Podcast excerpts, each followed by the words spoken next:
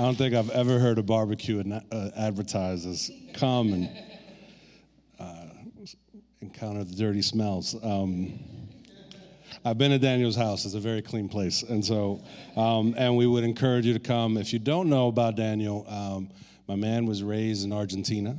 And so he can grill uh, like an Argentinian. And so you treat yourself. Come by, make some friends, eat some good food.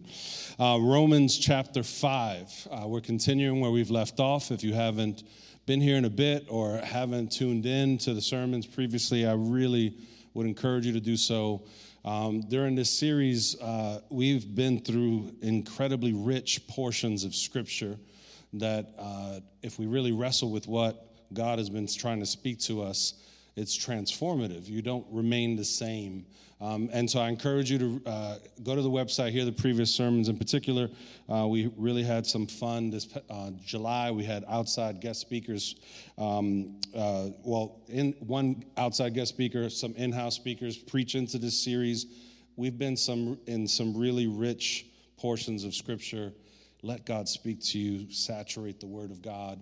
And with that said, we're continuing where we left off. We're going to begin in Romans chapter 5, verse 12 to 21. It says this Therefore, just as sin came into the world through one man, and death through sin, and so death spread to all men because all sinned. For sin indeed was in the world before the law was given, but sin is not counted where there is no law. Yet death reigned from Adam to Moses, even over those whose sinning was not like the transgression of Adam, who was a type of the one who was to come. But the free gift is not like the trespass. For if many died through, one's man, through one man's trespass, much more have the grace of God and the free gift by the grace of the one man, Jesus Christ, abounded for many. And the free gift is not like the result of that one man's sin, for the judgment following one trespass brought condemnation, but the free gift following many trespasses brought justification. For if because of one man's trespass death reigned through that one man, much more will those who receive the abundance of grace and the free gift of righteousness reign in life through the one man, Jesus Christ. Therefore, as one trespass led to condemnation for all men, so one act of righteousness leads to justification and life for all men. For as by the one man's disobedience the many were made sinners, so by the one man's obedience, the many will be made righteous. Now the law came in to increase the trespass, but where sin increased, grace abounded all the more. So that as sin reigned in death, grace also might reign through righteousness, leading to eternal life through Jesus Christ our Lord. Let's pray. Lord Jesus, we thank you for this opportunity this gift that it is to worship as a community, to gather together in your name under your lordship. And we pray you'd speak to us, to every single one of us from your word. Holy Spirit, would you fill this very room and most importantly, fill our hearts that we might hear the voice of God, your voice, and see Jesus more clearly. And we thank you, Father, for the grace that you meet us in. We ask that you would transform us and speak to us and meet us. In Jesus' name, amen. Amen. You know, this past uh, July, as, as many of you know, uh, I was off during uh, the church every year has graciously given me a prayer and study month, a time to just disconnect, unplug, um, pray, be with my family. It's an unbelievable restorative time. Um, and it just so happens that it falls on um, every year during July. I have some significant anniversaries that I celebrate. And so at the end of July, July 28th, celebrated 16 years of marriage with my amazing wife, Erin. Um, she she deserves all that applause. Um, but also, uh, this this may not. Some of you may not know this, but I also celebrated 10 years of being at Hope Astoria this July. So I joined um, the staff here July of. Oh man, I'm going to show that Okay, no, my math is right. Okay, July 2013 is when I joined the staff here at Hope Astoria. Uh, and 10 years later, the things that God has done, I'm so grateful. As I was reflecting on these significant anniversaries, it made me think back to um, chapters in my life, periods uh, in the past that were significant. And I remember uh, my prior church. I've only been a part of two Christian churches my whole life, two churches, period. Um, and so, uh, yeah, uh, when I commit, I commit. um, and so, that previous church, I was there from the age of 14 to 33. And so, if some of you are waiting for me to retire and leave, be patient. It's not going to happen anytime soon. And so, but at that previous church, I witnessed honestly an amazing miracle.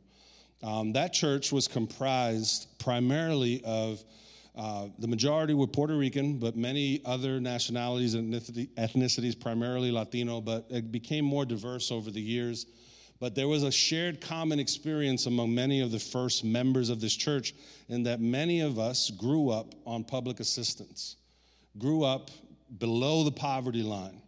Um, and, and some um, had issues with addiction and struggles with um, substance abuse, and some even in and out of prison. That wasn't everybody, but there was a good amount of folks that that was their story. And God meets us, transforms us. And now many of us go to school, some for the first time in our families, getting degrees from higher uh, institutions of higher learning, or, or starting businesses, or, or getting careers. And then some folks begin to buy homes. And, and, and yet, in the midst of it, I can honestly say, I carry it with me to this day the culture of generosity that was instilled in us as followers of Jesus in that church where we live with our hands open. We live with a sense that what we have, we don't own. It belongs to Jesus, whatever he wants us to do. And so, some of the most sacrificially generous people I've ever met. And we had this moment together as a church where we had an opportunity to buy a building, which in New York is historic. Churches don't get to buy buildings too often, and we bought a building of buildings. We bought a former Knights of Columbus social club. You ever seen any of those? If you go through the boroughs, they still exist today. Knights of Columbus. Um, they, it's like a, a wedding hall, a venue. It's a social thing. Been around New York for quite some time.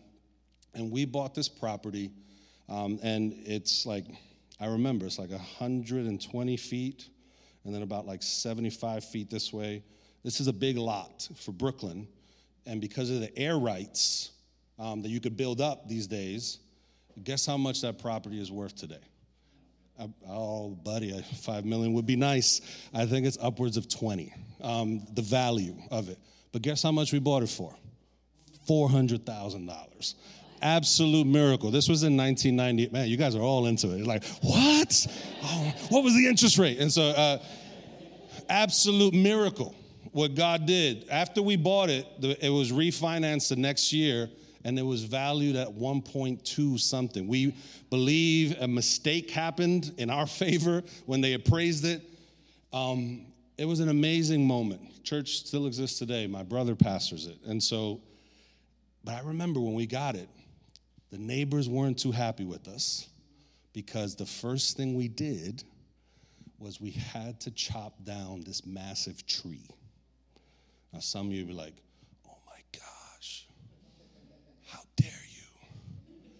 Do you know how green of a thumb I have? How could you do that to the environment? This, this tree was massive. And so this was pre email days. It wasn't that popular, or it was just starting to. So we were getting multiple calls. How dare you? You guys just moved in. You haven't had value to it. You tore down this tree. Neighbors saying, I get shade from that tree, and now it's gone. And the thing was, they were confused because if you looked at it from the street, this tree was beautiful. It blossomed, it had leaves and in season and all the stuff. But if you came on the other side of the gate and you looked, it was completely rotted from within. So, any given storm, that tree is going to go from giving you shade to introducing you to Jesus, you know, very quickly. And so, when we began to explain to them, hey, this, this is not a vanity thing or an aesthetic thing, this is for your safety, for the safety of kids, they began to understand. But I remember that moment, the kind of the disorientation of on the outside, this thing looked beautiful, but inside it was rotting. And sadly, that really speaks to a lot of life. That on the outside, things look great, but as you get closer, as you peel back the layers, you discover that there's a lot of unhealth. I think in our days, especially, we live in a moment where we're constantly curating an image of ourselves for other people. We post the best stuff, we share the best stuff. But if we get close enough, we'll encounter the rot. But I, would say, even bigger than that, as society, I think there's aspects of our shared experience as people that we could say, man, there's beauty, there's there's, there's life there, there's goodness there. It's not all negative. And yet, despite the beauty, despite the life, if we get deeper inside, there is rot, there's disease, there's something deep and sick that mere cosmetics can't fix. They would have loved for us to say we could trim some branches and everything's good. That would not have solved the rot. It needed to be uprooted completely because it was that rotten. As we've been journeying through Romans, I think it's important to note exactly how God diagnoses us, what he says about our true condition.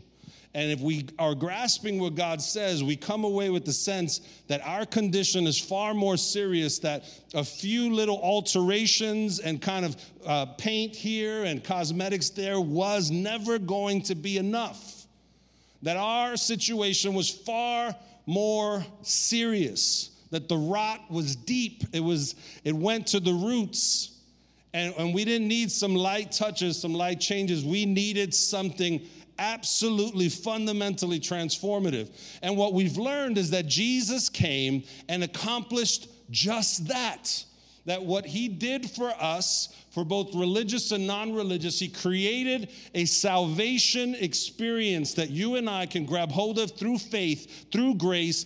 That is something that we don't earn, we don't deserve, we could never merit. He changed the scorecard. Now the idea is never, what can I do for God, to God, in order for Him to bless me? Now the reality is, what has He done that I could never do? What did He do on our behalf?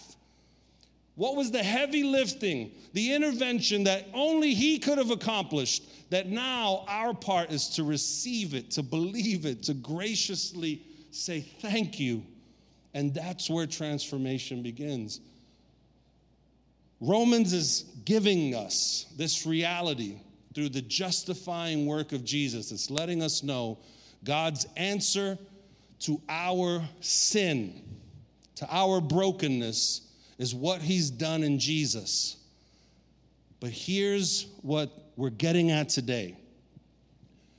If we're not careful, if we misread what God's saying, we could come away thinking that the justifying work of Jesus is Him doing some slight cosmetics on our lives rather than Him addressing the rot, the root the fundamental issue that drives everything else.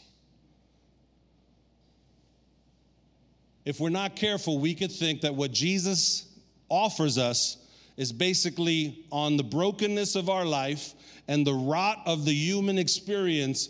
What he does, he just puts this label on it and says, You're forgiven now. And we walk around as if like we were this old banged up car that got a fresh paint job and it looks new on the outside, but it's the same old parts, same brokenness. It's not to go anywhere. Sometimes we can walk around with an understanding of justification that's surface deep, that's skin deep. that alters our lives just slightly but doesn't fundamentally transform it. Yet, what we're reading today and discovering in Romans is that when Jesus did what he did, he was not applying a band aid to the human sore, he was fundamentally healing it from within because he did something absolutely transformative. Now, in order for us to understand what Jesus truly did, we have to take a moment to appraise and understand what he was trying to heal the nature, the essence, the depth of the rot, the, the, the, depth of the decay. We have to take a moment to understand it. And what we discover in Romans is that our situation was far graver than just the fact that you and I behave sinfully or that people behave sinfully toward us. What we discover in Romans is it was more than just the things that we do, Jesus was saving us from who we are. Romans chapter 5, verse 12 tells us this way Therefore, just as sin came into the world through one man, and death through sin, and so death spread to all men because all sinned. Going down to verse 19. For as by one man's disobedience the many were made sinners. What we're made to understand is that sin entered into the world through our forebears, through our parents, Adam and Eve. What this idea comes from, or rather, a way to explain this idea, there's a concept called federal headship. Theologian scholars toss this idea around, and I'll be honest, some folks really have a hard time with it and they disagree with it because its implications are very heavy. And you'll understand why in a moment why people say, I'm not sure I want to ascribe to it. Yet, I think it's pretty clear and plain in the scripture that it's something we have to wrestle with. The idea of federal headship is this it's similar to the way an elected official votes on your and my behalf. And their votes, we are not disconnected from that. We can't claim that they voted in a way that, like, we're absolved from it. If we voted them in office, right? They're in office, we voted them in, and now they make all these decisions as people who represent us. And so their actions represent us. And so, in a very real way, someone could walk up to you in the street if you voted for whoever you voted for and they made a certain policy decision. They could walk up to you and i in the street and say why did you make that policy decision? And you could say no i didn't make that policy that, that decision. I didn't do that. And say did you vote for them yes so, again, why did you make that policy decision? It's uncomfortable. We want to create some distance because, especially in our very individualistic society, Western culture, we say the individual is king. Doesn't matter what your past says, your family of origin. What matters is what you decide. You have that lineage is broken. The impact of that has no say today. Yet, what we see in this text is the absolute opposite we see that what took place in our forebears has an undeniable lineage, an unbreakable chain that's connected to your life and mine. That through one man's sin and disobedience, the many were made sinners. This is a huge thing to wrestle with. What it tells us is that our problem, our struggle, the thing we need to be saved from is not just the sins we commit, but it's the lineage we're from. And that is a way trickier situation to solve. Because your family follows you wherever you go. Did you know that? Your family follows you wherever you go. Whenever someone meets you, they meet the parents that shaped you, and they meet the parents that shaped your parents, and they meet the neighborhood that shaped all of them, and the situations and the specific details of that context and the time they grew up in and the circumstances, all of that finds its way in you. It shows up whether we want to admit it or not.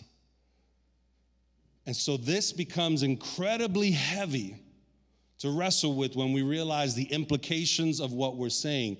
That because of Adam's sin, it shows up in our life, and you and I will invariably, inevitably, no matter what, no matter who you are, we will have to wrestle, engage with things that you didn't do or didn't create, but it's it's there for you to wrestle with nonetheless, just by virtue of the fact that you were born into the family you were born in, and that family was ultimately connected to the family that started us all.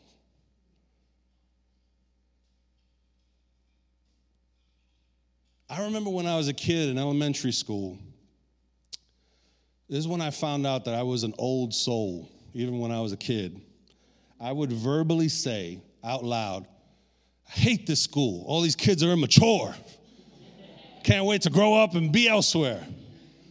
I'm a kid myself. And meanwhile, I was just frustrated with the immaturity around me.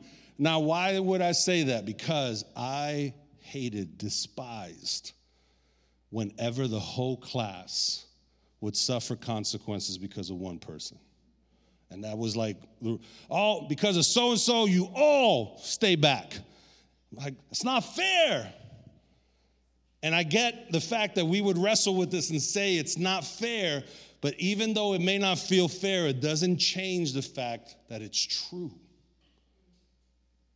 You, we can deny it all we want, yet Adam the sin of our forebears shapes us and impacts us and shows up in our souls, whether we want to face it or not.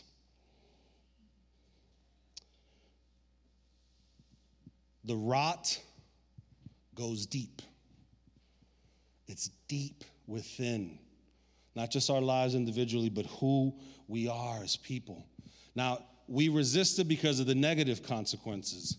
However, we're all for it when it's positive. And this is the good news that actually it doesn't just, we just don't hear about the negative, sad, troubling news of the fact that because we're in Adam, this is how we've been impacted. If it just stopped there, it would be very hopeless. But it ends in a different note. I remember my kids were telling me recently about uh, my daughter, actually, specifically. My son had this happen, but specifically my daughter. There was a kid in her class who, like, literally, they don't remember the last time that he got something less than 100. Um, he's just very bright, very academically astute. Um, how many people had somebody like that in your class? Some of you were that person, and you're slow to hope, raise your hand because you don't know where you're going with this, Chris. Before I commit, before I show that I was, this is what they said. They um, they didn't really enjoy having this kid in the class. Here's why because they never got their grades curved. You know what that means? And so, if, you, if some of you are like, man, it's been a while, I've been in school, remind me, Chris, let me remind you. And so, when the, cur- when the grade is curved, it means they'll take the highest grade, which, eh, assuming it's lower than 100, and they'll curve the entire grade of the class up by whatever kind of points. So the highest grade has an impact because if that highest grade was 98, then you only got two points you can curve. There's only two points remaining. But if the highest grade was 65, then the whole class potentially could have somewhere upwards of a 35 point bump. I've never seen my daughter happier come home from school one day when this kid had a bad test. She was like, Dad, we're in. And so we're all benefiting. We all got a bump in the curve because of his results.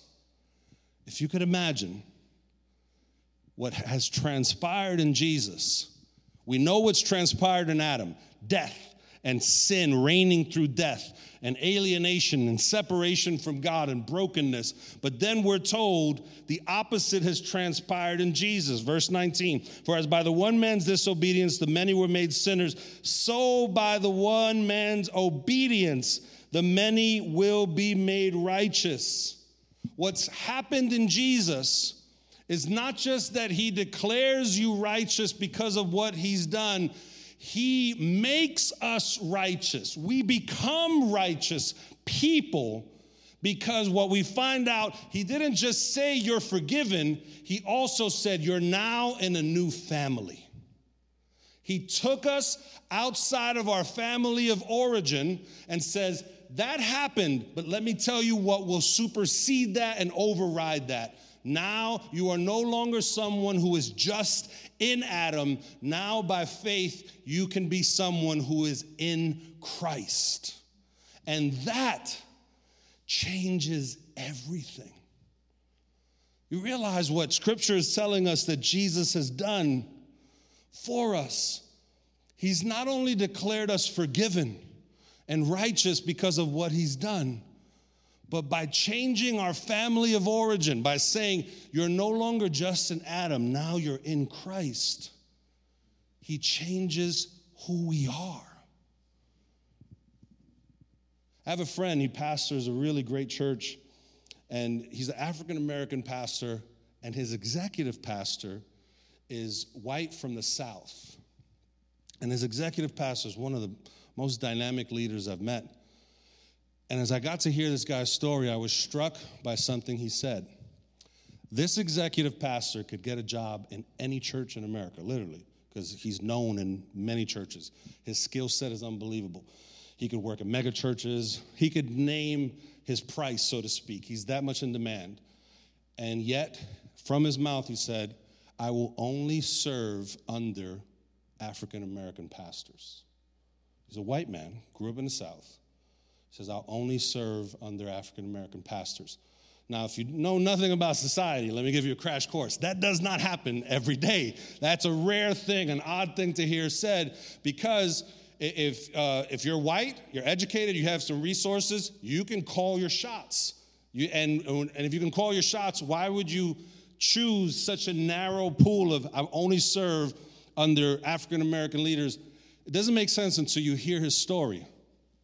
His grandfather, his great grandfather, many of his uncles were not only active members of the KKK, they were filled the role of what's known as the Grand Wizards.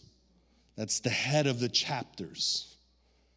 So he grew up in a family lineage, heritage, that the expectancy was that he would grow up actively trying to oppress, kill, disregard the humanity of African Americans as a way of life. But unlike his grandfather, his father, his uncles, he met Jesus.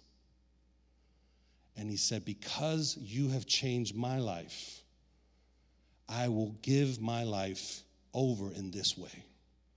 My past won't define the future of my family. My family from here on out will be known as people who fought injustice, who served in the margins, who saw the humanity and dignity of African Americans. You know what made that change possible? Christ. Because he found himself in Christ. Like, you imagine if he never found himself in Christ, what would be his choices? What would he be limited to? What would be the confines of his life? It would be the continued heritage of racism and bigotry that was normalized for him all his life and the lives of the people that have gone before him. See, your and my situation may not be as vivid, as intense, as heavy as that, yet, because of what Jesus has done, we have a similar story to say in that we can say, prior to me being found in Christ, when I look at my life in Adam, I know what I would be. I know what I would be limited by, defined by, marked by. And for some of us, the honest truth, the stuff we don't want to face, we would be confined to a life of violence and anger and alcoholism and addictions. We would be perpetuating family brokenness and all sorts of things because it's been in our family, our family, our family. It's all that we've known, it's what we're expected to be. And yet, what Jesus has done, he's broken the chain off of humanity. And he says, Now, because of what I've done, you can be found in me. And now, the bondage and the vestiges of your chains from Adam don't have to confine you any longer. Did you hear what I just said? Or you just smiling back to me to be polite? Did you hear what I just said? Is available in Jesus. That could not be better news for someone in my seat. When I look at the fact, I know what my life would be like and what my future would be like. Every day that I serve Jesus, I live into a miracle that He's writing. My kids statistically shouldn't have a dad. I should be in jail if I look at my family past and my history and the confines of my neighborhood and my context, I shouldn't have an education. I shouldn't be able to add value to society in any regard. I should be confined by addictive behaviors, should be telling my story, period. No hope. And yet, because I'm no longer just an Adam, because I'm in Christ, a new story is being written. What is the new story? That Jesus' is justifying work that heals the rot doesn't just put a band aid over it. How is that taking shape in your life? What new story Jesus is trying to write in your life that doesn't deny the beginning chapters of what it means to be an Adam, but it says that's not the final word.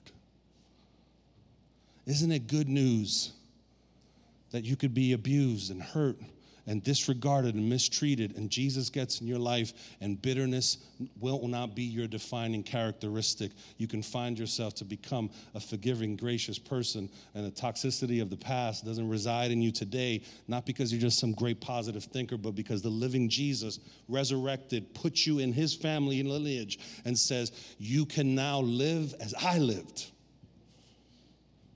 The gospel is far more than just this label over us that says your shame is written. The gospel, the, the, the, justifying work of Jesus declares that your family of origin begins elsewhere now.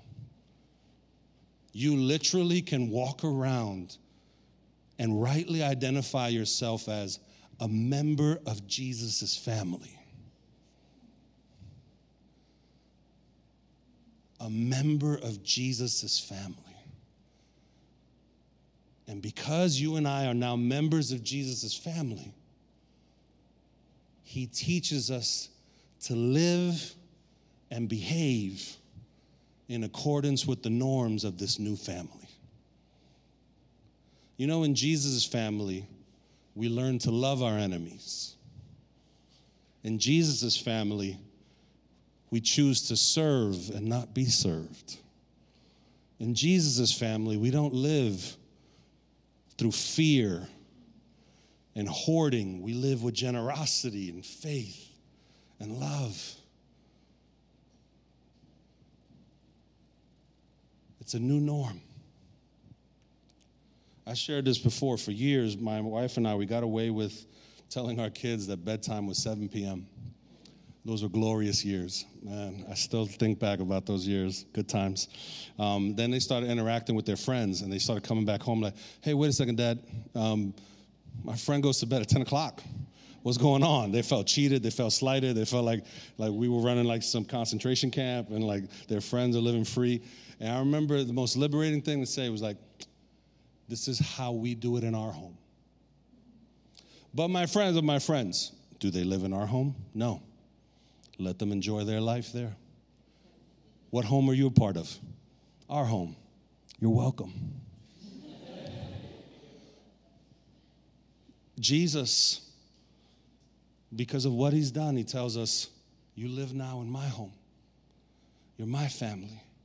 You're in me.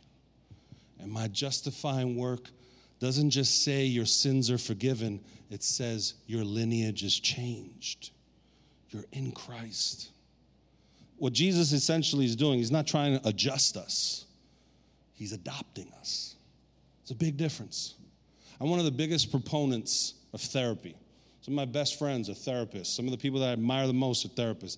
Therapy has helped me so much individually as a person, my marriage. I can't recommend it enough. And yet, as much as I believe in it, unfortunately, it has its limits. And here's one of the big limits therapy can help us become adjusted to and work through our pains and our struggles, and we all need that. But here's one thing I wish therapy could do, but it can't it can't change the family we came from.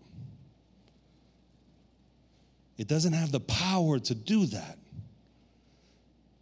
It can't give me a different parent. It can't change the neighborhood I grew up in. And it can't limit the impact of that. It helps me adjust through it. But Jesus changes everything. He doesn't just empower us to adjust to some of the experiences we've had and work through them he changes our very address. We're now found in Him. I know for some of us, it, it's tough to really wrestle with this and accept because maybe we want to have a rosier picture of our situation, of our human experience. Um, and we don't want to fully buy into like what Adam did, it impacts us this way. I don't know if it's that serious or I get that Jesus has to forgive us, but does he really have to change our family of origin? Why? This seems so much. Um, I was struck this past week. I was uh, Tuesday. I was at um, Dr. Keller's memorial service at St. Patrick, and uh, Sam Allberry was giving the eulogy, and he referenced Mark chapter 10. And it was a quick moment, but man, did it impact me.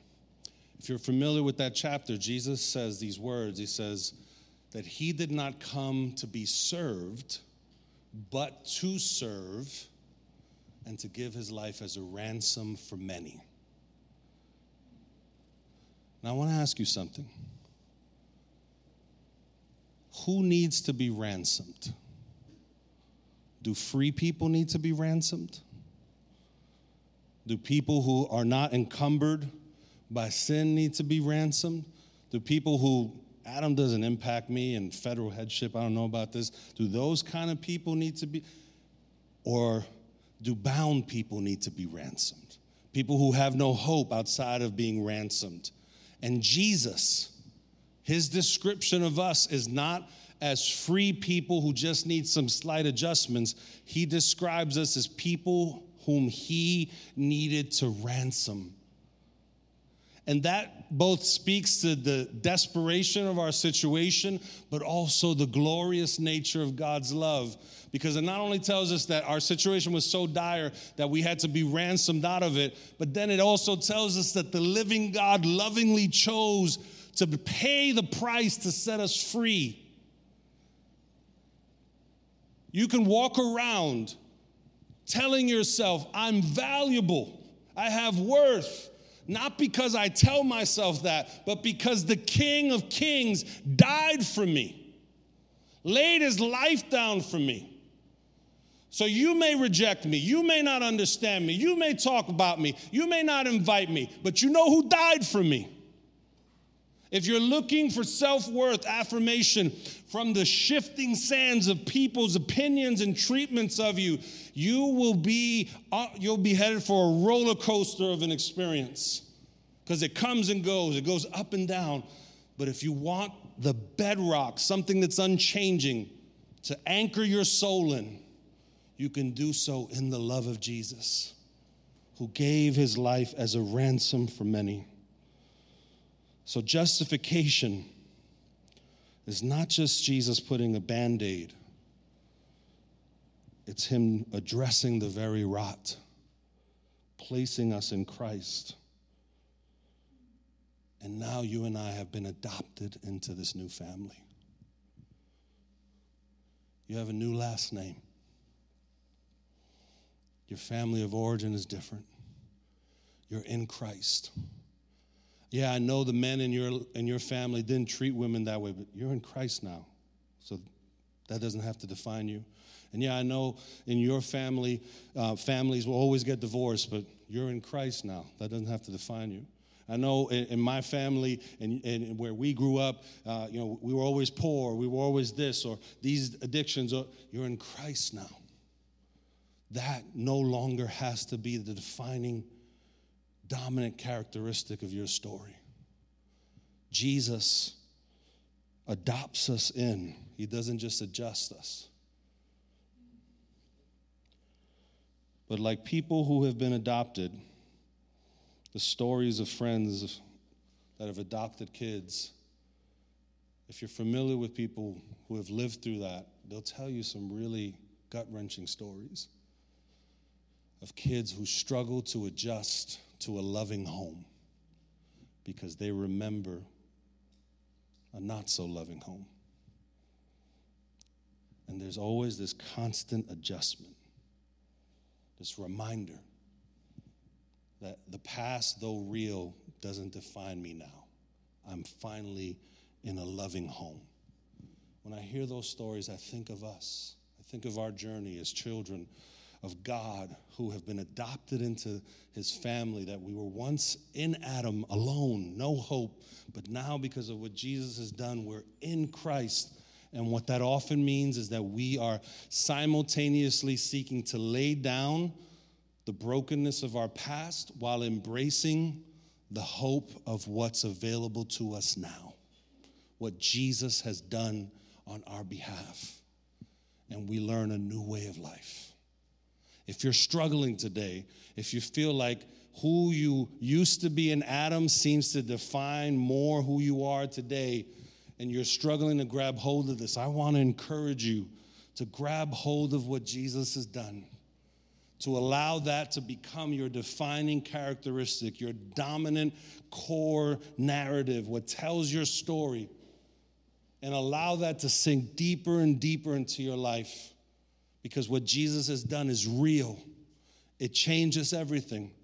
And if you and I grab hold of his justifying work, we won't just walk around as people who have been forgiven from our past and what's been done to us. We can walk around as people who have been transformed to the degree that we're no longer just a part of the family we came from, but we are part of a new family, God's family. And what that makes possible is unlike anything else. Could I invite us to stand as the worship team comes forward?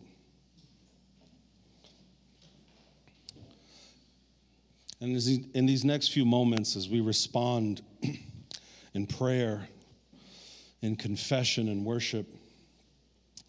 I want to remind you that the prayer team is in the back to my right, to your left, and over these next few moments. If you need prayer, if any of the words that were shared earlier or anything the sermon might have stirred for you, all you would have to do is work your way to the back. You can just ease out of your row and while we're worshiping, you can just go and receive prayer for anything you need the words that were shared, anything the message might have stirred. Don't leave this place carrying a burden you came in with. Allow the Lord to minister to you and to lift it. With that, could I invite us to raise our hands in the presence of God? And at this moment, as we respond in worship, I'm wondering what is what is Jesus specifically saying to you? What is he saying that he wants? What's the new chapter that he wants to start in you? He says, Because you're in me, you no longer have to be defined by what was and He wants to do a new thing. He wants to strengthen something that comes from Him in your life and in the future of your life. What is that thing? He says, Because I justified you, that's possible. What's that thing He's saying to you now?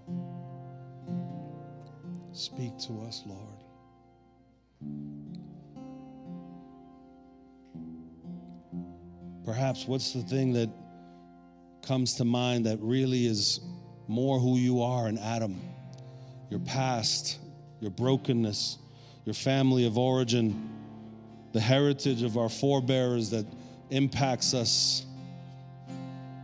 What's the thing that Jesus says that no longer has to define you? That's not the final word. Could we listen to the Lord to speak to us? And let's turn to Him now. Jesus, speak to us, minister, meet us as we turn to you now.